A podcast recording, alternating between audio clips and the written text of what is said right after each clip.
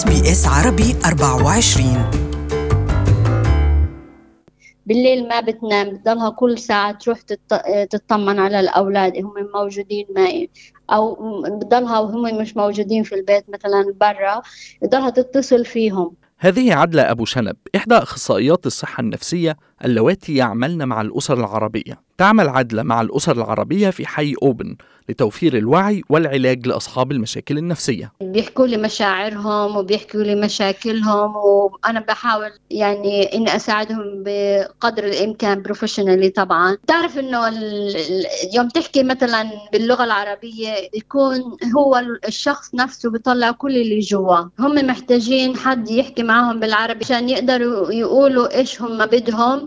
بلغتهم. عدلة هي طليعة جيل جديد من أخصائيات الصحة النفسية. هؤلاء الأخصائيات يتدربن على استخدام لغة المهاجرين واللاجئين وعلى التعامل مع النظام الطبي المعقد في أستراليا للعناية بالوافدين الجدد وتمكينهم من علاج أمراضهم النفسية.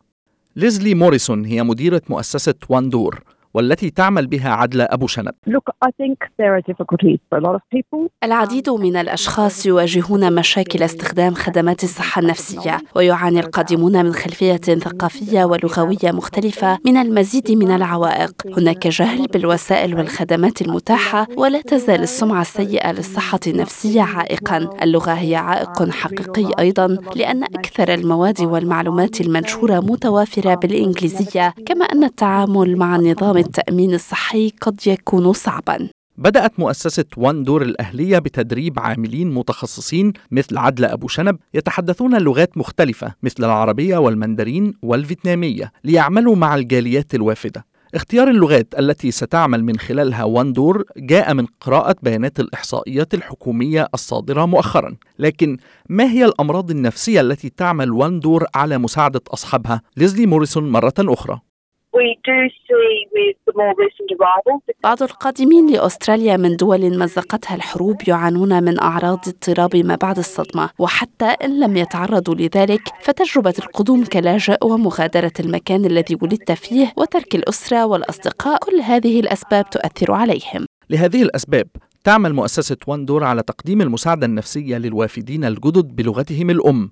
بهدف كسب الثقة والتغلب على أي خوف في داخلهم. يوم أنت to express يعني تقول مشاعرك والمشاكل اللي أنت فيها باللغة العربية وتلاقي شخص يسمعك وبالكلمات يفهمها بيعطي رياحة للشخص الآخر إنه يحكي ويقول كل اللي عنده. تقول عدلة إن أغلب من يأتي إليها للعلاج النفسي هم من النساء فأغلب الرجال لا يحبون الحديث عن مشاعرهم. عدلة تصف الرجال القادمين من الثقافة العربية بأنهم يرون أنفسهم كسيد البيت وبالتالي لا يعبر هذا السيد عن مشاعره. لكن المرأة من وجهة نظرها تحاول أن تجد مساعدة لتساعد أسرتها. بعد كسب ثقة الوافد الجديد تبدأ رحلة العلاج والبحث عن طبيب. حتى في ال GP بيجوا عنا بنسألهم على المشكلة إذا بدهم مثلا بدهم يروحوا على ال GP بس ما بيعرفوا إنه في GP ممكن يحكي عربي خصوصا اللي جايين جديد. بعض الأحيان أنا بروح معاهم عشان يكون الشخص مرتاح كمان إنه أنا بساعده أكتر. وبالمقابل إحنا بنحاول نلاقي له مثلا GP يحكي عربي. وبعد ما آه، ناخده على ال GP ويعطيه care plan بيجي عنا تاني مرة. وبعدين إحنا بنحاول نحاوله على آه، طبيب نفساني طبقا لمشكلته هو. آه، الطبيب النفساني بنحاول نلاقيه إنه يكون قريب عليه اولا وانه يكون يحكي عربي عشان يتفهم وضعه. لكن الأمر لا يسير بالسهولة التي تحكيها عدله.